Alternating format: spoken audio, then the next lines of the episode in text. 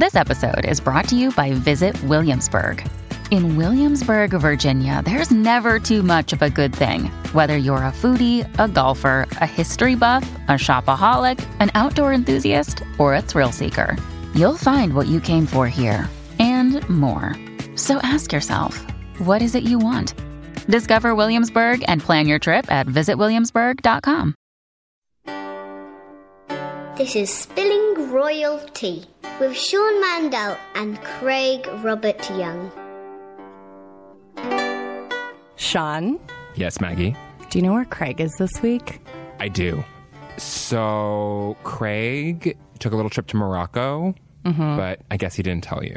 Oh, no. Is there like a Moroccan royal wedding? Well, you know, I thought it was only fair that you should get the experience to do the show with both one-on-one with me and one-on-one with Craig. Oh, I see how it is. Yeah.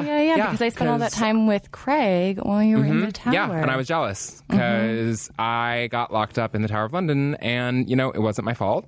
And like, that's when the news about the cake came out and the royal invite. I missed the cake. You kind of missed it, And I don't know if you know this about me, but stationery is very, very important to me. I know this about you, Sean. So, yeah. Well, in that case, it is only fair that I come back on with you to talk all about something that is of equal, if not greater importance to you, which I think we can agree is Prince Harry. Prince Harry. Or as I refer to him, the man that Meghan Markle stole away from me. If she wasn't so awesome, I don't know that I could forgive her. This is Spilling Royal Tea, a podcast that follows the piping hot engagement of Prince Harry and Meghan Markle, from the annals of British history to the wedding chapel at Windsor Castle. The show is half British and half American, just like the historic marriage of Meghan and Harry.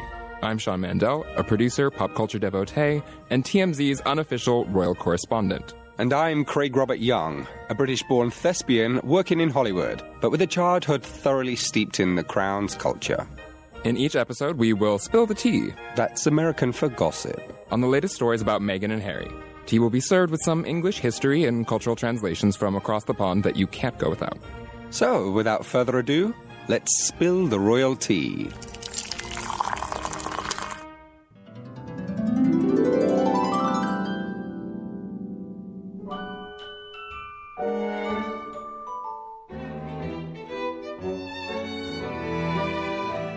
So last week, we did this deep dive on Meghan Markle, race, and the royal family. Yep. So this week, what do you think about spilling some tea on Prince Harry? Yeah, I think it's only fair to dig into his life and look at, you know, his side of the street, as it were. We'll look at whether his life has been as charmed as we might, you know, imagine it to be. His, you know, relationships, his charity work. Or, more simply put, what does Prince Harry do? Where does he get his money? How much of Britain's tax dollars go to support the royal family's very existence? Very burning questions, which I think the answers will surprise a lot of people. Okay. And we'll be learning more. We'll dig into the royal family's financial secrets, speaking of, you know, how the royals make their money, through our American emissary, Meghan Markle. She's going to be providing some really interesting insight into the royal family's finances. Because she may be becoming a Brit, but she's still got to pay American taxes. And that will mean that she will have to detail her overseas income. So, Should we spill some tea? I think we should spill some tea all over that IRS paperwork. Yeah, that 1040. It's gonna get a little damp. Verse 1. Something old.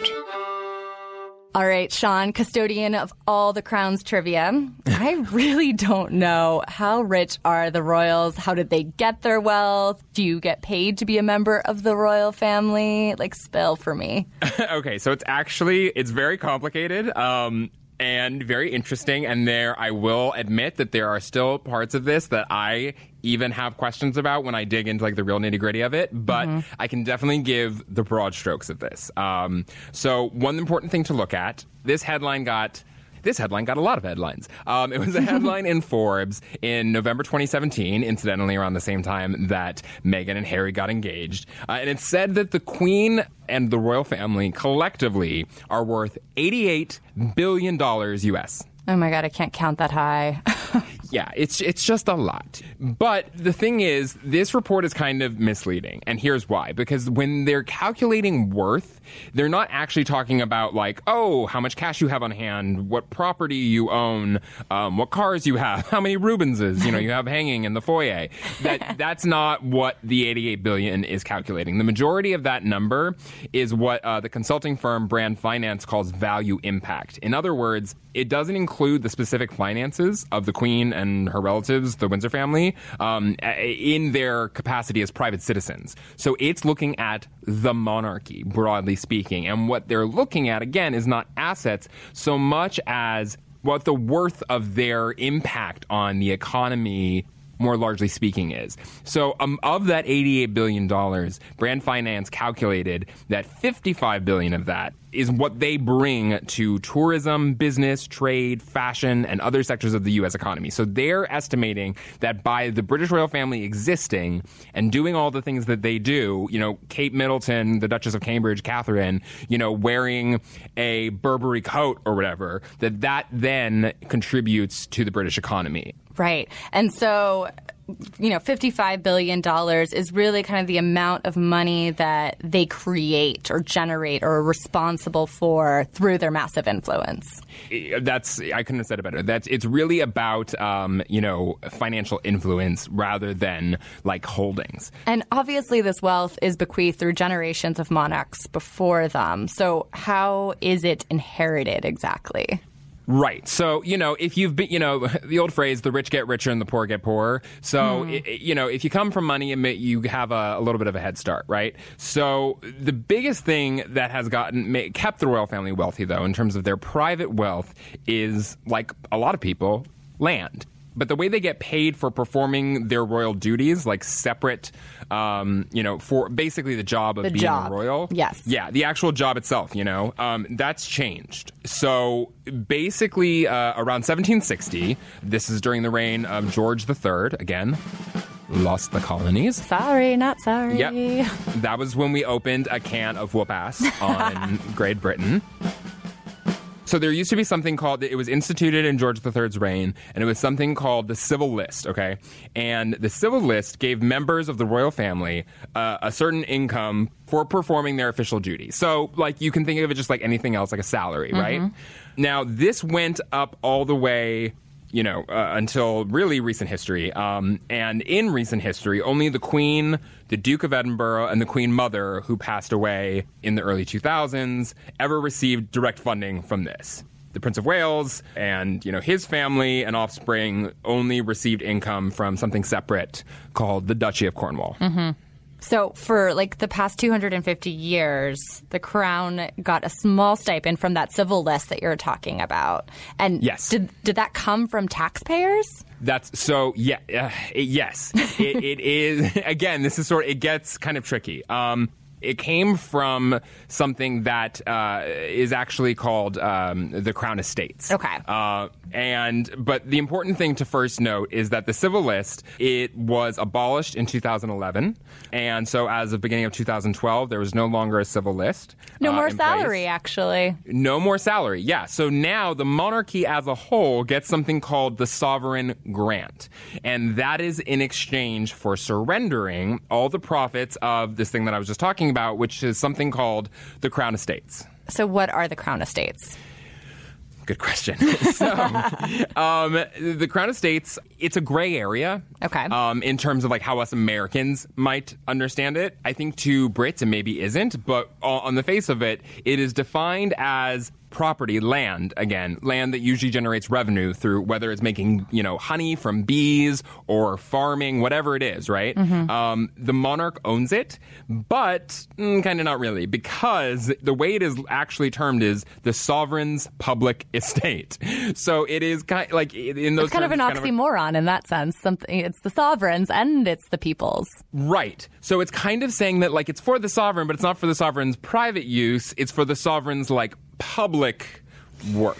It's complicated. I know. It is kind of tricky. Mm-hmm. And so what is the Crown Estate's worth? The Crown Estate generated in the year of 2016, 2017, financial year, it generated around $459 million U.S. Mm-hmm. And so the So which is, you know, hefty amount. And the Queen gives this to the government in exchange for the Sovereign Grant, which we talked about before, which is like what she gets to run the royal family, do official tours, all of that business, and contribute to the British economy, which is why I think a lot of people, you know, still support this. And that was about 59. That Sovereign Grant was about $59 million U.S. In that same financial year, 2016 to 2017. Okay, so, and I'm no mathematician, but if the Crown Estate is 459 right. million, and yes, the Queen is really only taking 59 million, although yeah. these are gigantic numbers to me. Yeah. She is just taking a relatively small fraction or portion of the entire Crown Estate. That is 100% true. And there has really been a focus, starting from the Queen. Queen Elizabeth II has always been very frugally minded. And that may sound absurd, you know, when you're dealing with these large figures, but like she really has been. Why do you think that was important to the Queen? I think that she doesn't want the monarchy to look like a financial burden to the people, and that the assumption that people are living high off of the taxes of the nation, people who are of the nation, and so they're constantly trying to justify their existence in this modern world, I think. And interestingly enough, the Queen pays taxes, which she doesn't, constitutionally speaking, have to do. Yeah. I think that there's a big PR effort around this. Uh-huh. So even apart from the Civil List and the Crown Estates, the royals also have their own private estates, right? Like Balmoral, Sandringham House. And that is the true source of their wealth. And this is the thing that a lot of people may not realize. So while the royal family has many palaces and castles, etc., and houses, which are basically palaces and castles, at their disposal, some of them are privately owned, meaning that the royal family alone has access and use to them, and some of them are owned by the state. So over the years past, whatever money that the royal family was privately generating, they would use to buy property, like, you know, any good investor. And that includes Balmoral in Scotland. And that today is worth $140 million, that huge estate. Wow. And also Sandringham House in the English countryside, where they go during Christmas time. So, like, even if the monarchy were to crumble tomorrow, if there are revolutions in the streets over the cost of Harry and Meghan's wedding, hypothetically... Their titles, their duties, the income, all of it stripped away, they would still own those private estates. 100%. You know, assuming we're not dealing with a Bolshevik revolution where private property no longer exists. And, good point. That, you know, I mean, again, a revolution's a revolution. But yes, assuming that it just says, listen, we're not going to pay you guys anymore. Y'all are on your own. If it's that kind of situation, then you don't got to worry about them. They're going to be fine. If we then bring it back to Prince Harry, where's he get his money from? So he inherited, as we've talked about in previous episodes, he inherited a huge sum from when his mother passed away. That was money that she had from her divorce settlement. She passed away only about a year after that settlement. So it was a huge amount of money that was meant to last her for many more years than that. So he got about $10 million U.S. dollars when she passed away. Now it's been invested. He makes $450,000 off of that investment. But then separate from that, there's the Duchy of Cornwall, which is one of the estates that Charles owns. And so he is the Duke of Cornwall, just as Camilla is the Duchess of Cornwall. And the Duchy of Cornwall makes about $28 million right now, U.S. every year. And so from that income, the Kensington Palace crew, as I like to call them, they get, I guess now they're going to be the Fab Four, right? They're going to be the Fab Four with Meghan, yeah. Yeah, so they currently are getting about $4 million U.S. every year for their operating expenses, staff, you know, wardrobe allowances for official travel, etc. And that's all coming from Charles. Verse 2, something new. So a few quick Prince Harry headlines to pay attention to this week. Harry has reportedly been on a diet, thanks to Meghan. He has ditched pizza, processed foods, and is now switching over to juicing and quinoa. He's reportedly lost about 7 pounds since he's switched over to this new diet. And apparently that is something in the UK, a term of measurement called half a stone. So I did not know what that was. Can you lose a full stone? You can lose a full stone. A full stone. If you lose 14 pounds, it's a stone. You know what's interesting about this story is usually there's so much focus on the bride before the wedding and her appearance and her weight and whatever she's doing to prepare for it. But in this case, it's Harry. Right. Well, I think that Meghan was already in tip-top shape to begin with. You know, being the yoga and Pilates enthusiast, you know, she's talked about trying to eat vegan on weekdays and then maybe indulging a little bit on the weekends, but she doesn't drink very much. You know, she has a sort of lifestyle to where she was always camera ready, so she didn't have to do as much, whereas Harry had, I guess, a few more, you know, bad habits to rein in. Mm-hmm. Well, we also don't know who Meghan's bridesmaids or maid of honor will be. Right. Will she even have bridesmaids? What do you think, Sean? Was she going to have bridesmaids? I think, you know, it's so funny because it's a big difference between UK weddings and American weddings. Like, in the UK, it's not, especially for royal weddings, it's not normal to, or maybe expected is the better word, to have a maid of honor even, to have bridesmaids. Obviously, you know, when Catherine, the Duchess of Cambridge, got married, she had a maid of honor, but no bridesmaids. The bridesmaids are traditionally little children that are relatives of the family. And they dress them up in these cute little costumes and everything. And they look like something out of Cinderella. But turning away from the bridesmaids question for a quick minute, let's go back to the question of royal finances. So money. Get that money. There is a great new in-depth article from CNBC, and there's been talk. To be fair, CNBC isn't the only one who's sort of been like looking into this. Wall Street Journal, you know, other sort of like financial papers are all sort of looking into this question because, you know, Meghan is going to be, you know, as we've discussed before in previous episodes, she's going to be an American citizen for the foreseeable future, for anywhere between 3 to 5 years. So that means she's going to have to pay taxes to the IRS because she's a U.S. citizen. And that complicates things. Well, it means that whatever Meghan is revealing in her taxes, she's going to be giving information about the royal family to the U.S. government. Right. Even if they are not, of course, as we know, thanks to Donald Trump, tax returns are not publicly available. You know, these are not, they can only be disclosed if the individual chooses to disclose them. So it's a little bit of, you know, we talk about it being problematic, but at the end of the day, it's only the government that is going to have, you know, access to this information. It wouldn't be publicly available.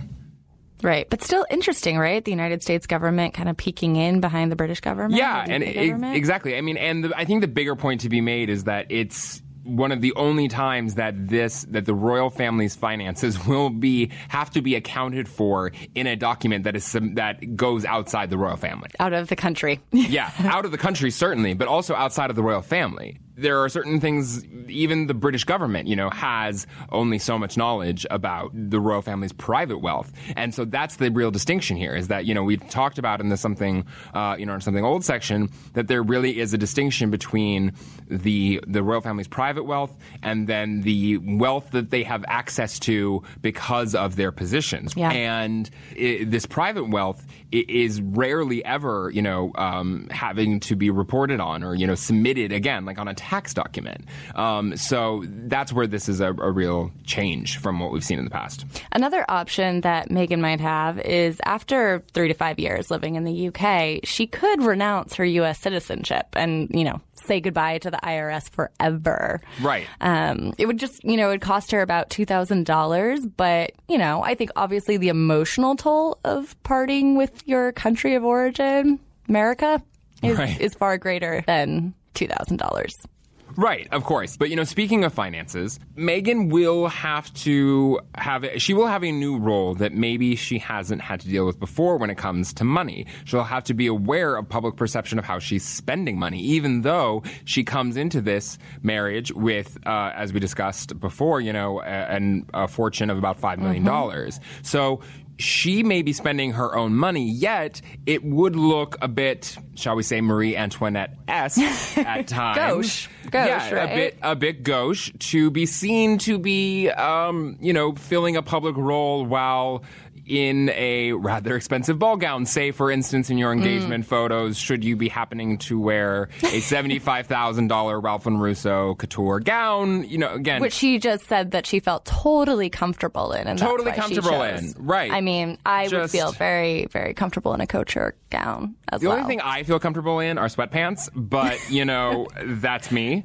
So, but yeah, so I think that she was maybe surprised. You know, there were some articles as well talking about the photographer who shot the photos said that the issue of cost, of how much that gown cost, didn't really come into their conversation about whether she should wear it or not. She, like you said, she just felt comfortable in it. And but isn't that the case when you have so much money? You don't even think about it. Well, right, exactly. Rich people problems, right? Like, you know, that's what someone says who has a lot of money, right, that it didn't come into play. But the fact of the matter is that she is not going to be the future Queen of England. So unlike Catherine, Kate, she is not going to have to walk that tightrope as much as Kate does, but she is going to be in a public role different than she was in the past. Before, she was an actress. You know, if you're an actress, the more expensive your outfit is, the better, because it means that you are more A-list. You know, it means that you have more access to designer brands, etc. You're more desired. But this is a very different position, you know? So I think that Meghan will have to be more aware of these things. Verse 3, Something Borrowed. All right, now we're going to borrow the insight of Katie Nicholl, author of the biography Harry, Life, Loss, and Love. Katie is a journalist and broadcaster widely recognized for her authority on the royals.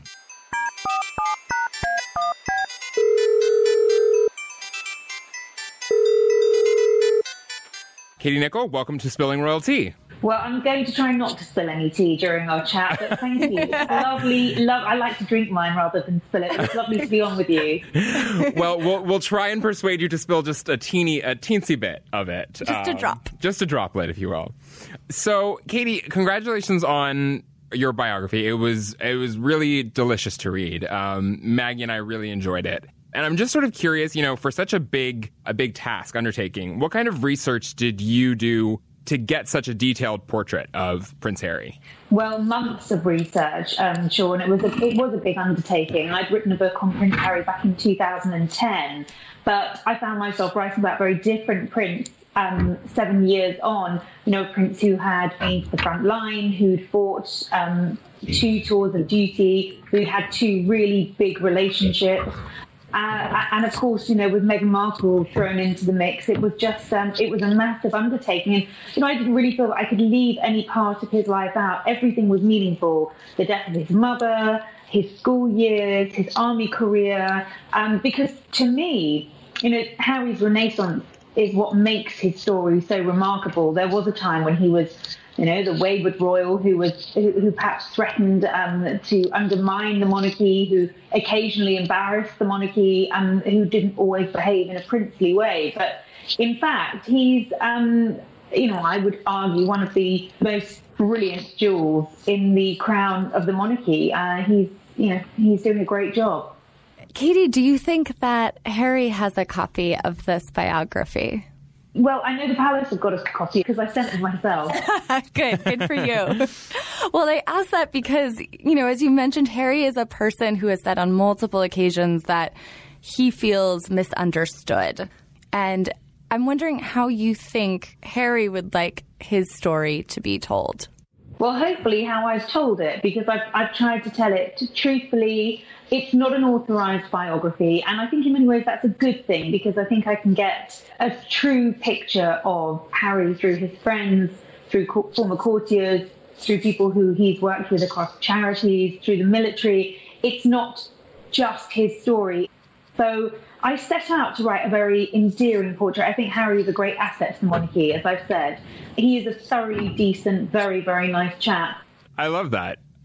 One thing that I think was really interesting in the biography that you write about is that, you know, from a young age, Harry was very acutely aware of where he, you know, stood in terms of like rank and file, you know, that William was the heir and he was the spare. And I'm curious, do you think that Harry was ever resentful, or do you think that it provided him a freedom that he was grateful for?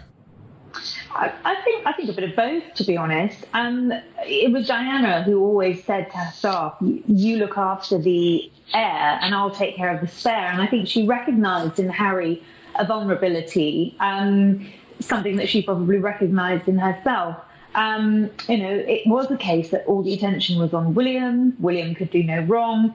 He was the heir. There's a wonderful story in there about their early years from one of the former bodyguards who recalled how whenever there was an argument in the back of the car, they were on these long drives to Highgrove, and inevitably there were many. Even if it was William who provoked Harry, William who'd been rude, it was always Harry who got told off, and then Harry would turn around saying, it's always me, it's never William. And so I think he grew up in the shadow of his brother, knowing that William was born to be heir and Harry was born to be spare, so he grew up sort of being second fiddle, but also grew up taking the brunt of the blame. And, then that blame got more and more serious as they got older. The times when Prince Harry was underage drinking back at Highgrove when he was still at Eton, it wasn't just Harry who was underage drinking. William was misbehaving as well, but of course it would have been so very damaging for William to have become embroiled in that storm that Harry took the flak. It was one of the few times that the brothers did fall out. So I'm often asked, does Harry have an easier time being the spare? I don't think he has done. I think being the spare has enabled him to do the things that William would never be able to do, fighting on the front line, for instance, which was the making of Prince Harry and therefore hugely important. And Harry would consider going on the front line a great privilege. Indeed, it was the time that he said he felt more normal than any other time, which is just ironic.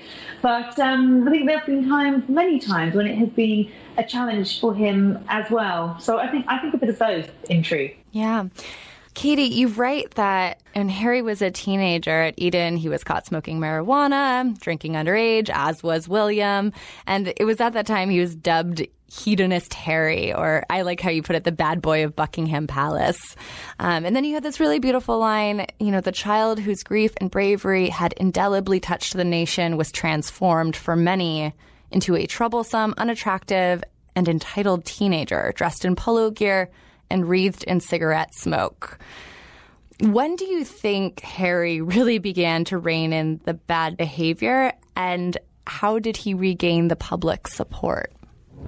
Well, I think that going to war was the making of Prince Harry. When he went off in 2008 to Afghanistan for that first tour of duty, the cameras did go.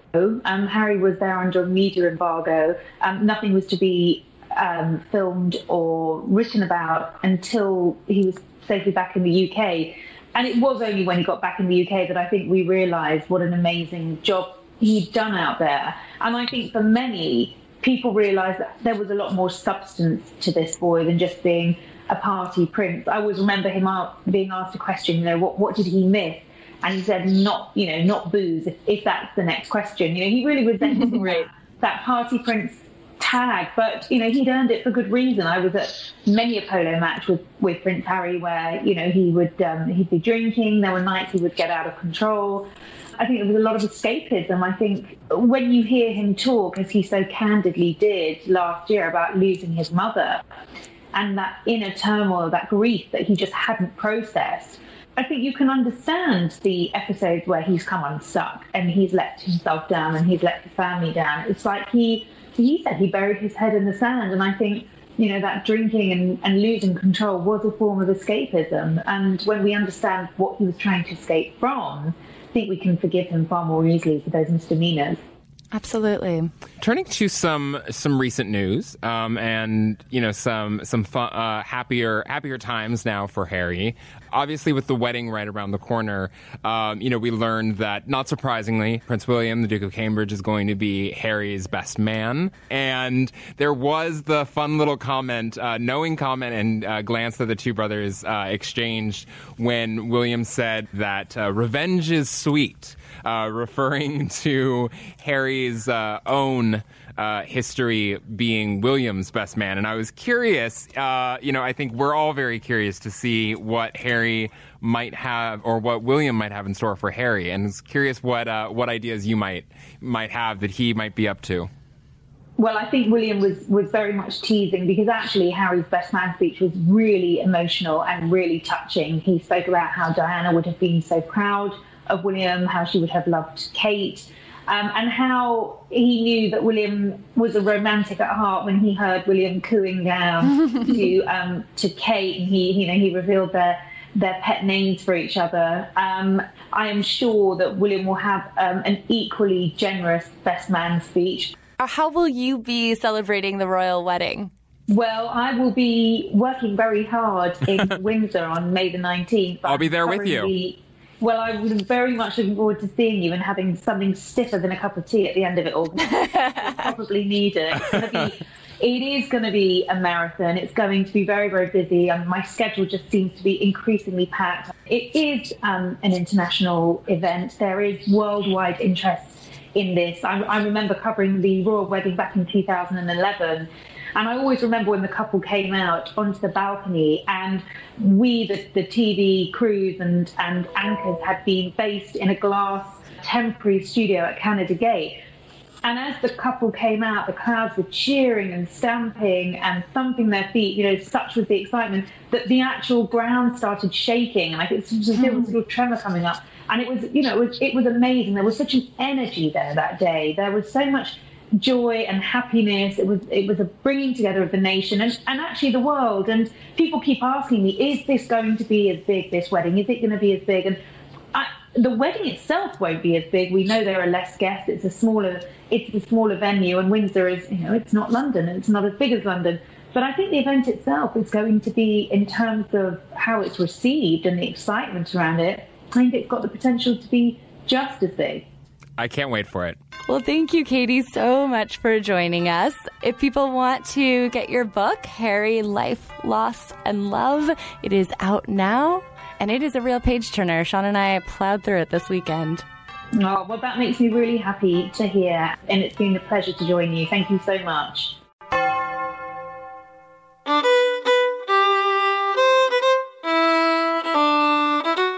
Verse 4. Something blue.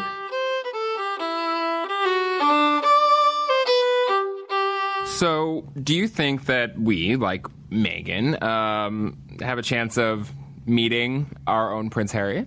I mean, I think that's the real question of this entire series, is that's it not? That's why you wanted to do this, right? Spilling Real Tea is our private dating service. Right. That checks out. I mean, you have gone on a blind date, have you not? Set up by Craig. I did. And it's. I have to say, it was. I don't want to disclose any details too much about the date because this gentleman's privacy is certainly he is entitled to his privacy. Of course.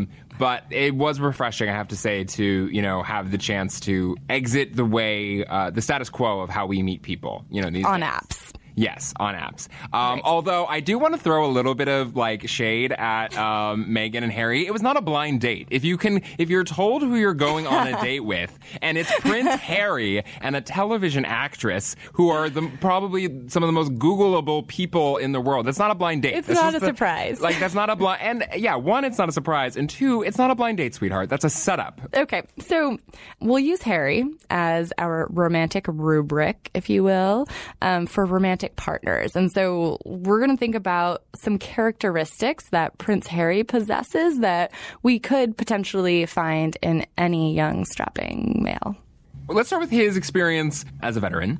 His comrades all said that he had innate leadership skills, that he was brave and he wanted to serve his queen and country for 2 tours of duty in Afghanistan. And, again, like Katie said, she believes that was really the start of the making of Harry. And it seems like Harry's real regret was that he couldn't be on the front lines longer with his fellow soldiers, because the honest truth of the matter is that his mere presence there posed too great a threat to everyone. Him being in the unit made everyone else a target. But Harry always insisted on being treated just like everyone else. There was no special treatment for him simply because he was a prince. When Harry finished his service in the army, he did remain, by the way, super connected to the veteran community. He helped create, the Invictus Games, which is, a sort of Olympics, but for veterans who have been wounded. And he also organized hikes to the Arctic Circle with fellow vets. He also left understanding the costs of war, both the physical costs and psychological costs, because he's also been a champion of, mental health issues as well. Right, exactly. Yeah, he went in with like such zeal and enthusiasm, and I think he, still has that zeal for serving country, but it's a more nuanced, psychologically sophisticated appreciation of veterans than he probably had going in. Right. So we could say that as a rubric, it's good to have, you maybe don't need someone who served in the military, but someone who is grounded and connected to what they're passionate about. Agreed. I'll take that. All right. I would like to submit our next article for review. Harry the Humanitarian. Yes. Yeah. Following in Diana's footsteps. Yeah. You mentioned Heads Together, the Invictus Games. And those are both more recent campaigns that Harry has helped initiate. But really, his humanitarian work goes back over a decade. When Harry was 19, he was taking a gap year, and he was visiting the country of Lesotho. And during that time, he met a lot of young orphans who had lost their parents to HIV/AIDS. And one of them, Mutsu, was just following Harry everywhere, like he was his shadow. And apparently they came and did a documentary that raised a lot of awareness and funds for the charity there. And, the journalist who was filming all of this didn't necessarily capture this on camera, but said that Harry would put Mutsu to bed every single night. And then all these years later, Harry remains connected to Mutsu. Yeah, no, he really is an incredible humanitarian. And that's just like one example of, there are stories of almost every organization he's worked with of people that he has known for years, a decade or more. Mentioned HIV/AIDS charities, but he's also picked up the work on landmines that his mother started, and actually has started a new campaign to finally abolish all landmines in the world. And there is actually real progress being made on that. And he has stayed in touch with these two boys who Princess Diana met. So he definitely has this passion for helping other people, and not just like a nominal cause. Like he actually invests in these personal relationships, like I said, over the years. If someone can be that empathetic and that committed to something, that's a keeper, and work well with kids. I mean, there's a lot of things. He's going to be a very doting father. Yeah, some boxes being checked there. Mm-hmm. Check. So I'm going to make a controversial maybe addition to something about Harry that I like and I think makes for a good suitor. Harry has what could be called a colorful past. To put it mildly, the chain smoking, the Las Vegas partying, the dirty dancing. Are you blushing? I might be, it's just the lights. The lights are hot. Uh-huh. But, again, those things are not inherently valuable, and I don't think that he would be with Meghan today if he was still behaving the way he was even, 2, 3... Certainly not, how many years ago was that? 6 years ago in Las Vegas. He and Meghan would not have hit it off, I don't think. But I think, one, it indicates that Harry's not afraid to cut loose and have a good time. And also, if I could just say, it's like, there's something about the reformed bad boy, too, that is just, that's where you want to be, because you still get the bad boy, but you get the bad boy with, all the perks of the good guy. Right, gentleman soldier motif going on. Exactly. Mm-hmm. Yeah, it's funny, and I think Harry has owned this part of himself. I was reading in Katie Nicholl's book that, Harry was asked once if he was a party prince or a caring one. And he kind of rejected that dichotomy, and he says both, And if anyone has a problem with that, I'm sorry. Same. So, yeah. Same. And let's not forget something we're playing up a lot of Prince Harry's virtues, which is fantastic. But let's keep it real. Harry's hot. And, I don't know what else to say about it. Harry's hot, and I rest my case. I think his hotness has grown with time. Wouldn't you agree? Yeah, his hotness has definitely grown with time. And maybe to the point, I don't know if you ever feel this way, but sometimes I feel like there are attractive people in the world, and, you can see their photo or whatever, and maybe be initially attracted to their photo. And then as soon as they open their mouth or you encounter them in a situation, any sort of feeling of attractedness or of attraction that you might feel is gone. So in a way, I will say this, is that I feel like we can only appreciate Harry's hotness because of all the other wonderful traits that he has. Oh, that's very sweet. You know, because like without those, the hotness would be like, yeah, he's hot, but that's the conversation we'd be having. No, you're right. That's an excellent point. It's like one of those things where the personality suffuses Harry in such a way that you can't deny how attractive he is. Exactly. Right. It's like he's this amazing person and he looks like that. Okay. Right. Yeah. I also think that the beard he's grown in the past few years. The Queen hates it. The Queen does not approve of the beard. And you know what? I'm usually not a big beard person myself. I don't like how food can get trapped in the beard. They're really dirty. Little animals might grow in there. I don't know what to do with that. But it can add some nice contouring effect to the face for men. Yeah.